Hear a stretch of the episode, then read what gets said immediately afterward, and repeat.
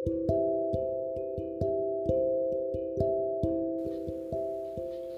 दोस्तों welcome back to the Shabab Kadi show और आज दिवाली है तो सबसे पहले आपको मेरे और मेरे परिवार की तरफ़ से दिवाली की ढेर सारी शुभकामनाएँ, बहुत बहुत बहुत मुबारकबाद दोस्तों।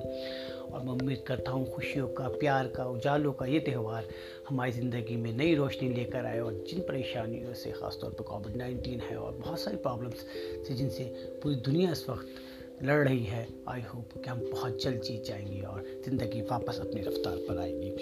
इन्हीं शुभकामनाओं के साथ दोस्तों, मैं आपके साथ शेयर करना चाहता हूँ एक छोटी सी नज़म जो मैंने दिवाली के लिए लिखी है। मैं पढ़ता हूँ आपके लिए दोस्तों, आँखों का नूर, लबों की मिठास दिवाली, हम सब के लिए है ख़ास दिवाली। आँखों का नूर लबों की मिठास दिवाली, हम सबके लिए है ख़ास दिवाली।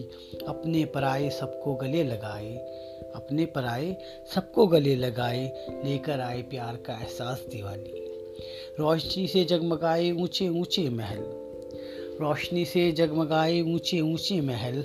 गुर्बत में भी पहने नए लिबास दिवाली, घर लौटे परिंदे सारे, बनी मिलन की आस दिवाली।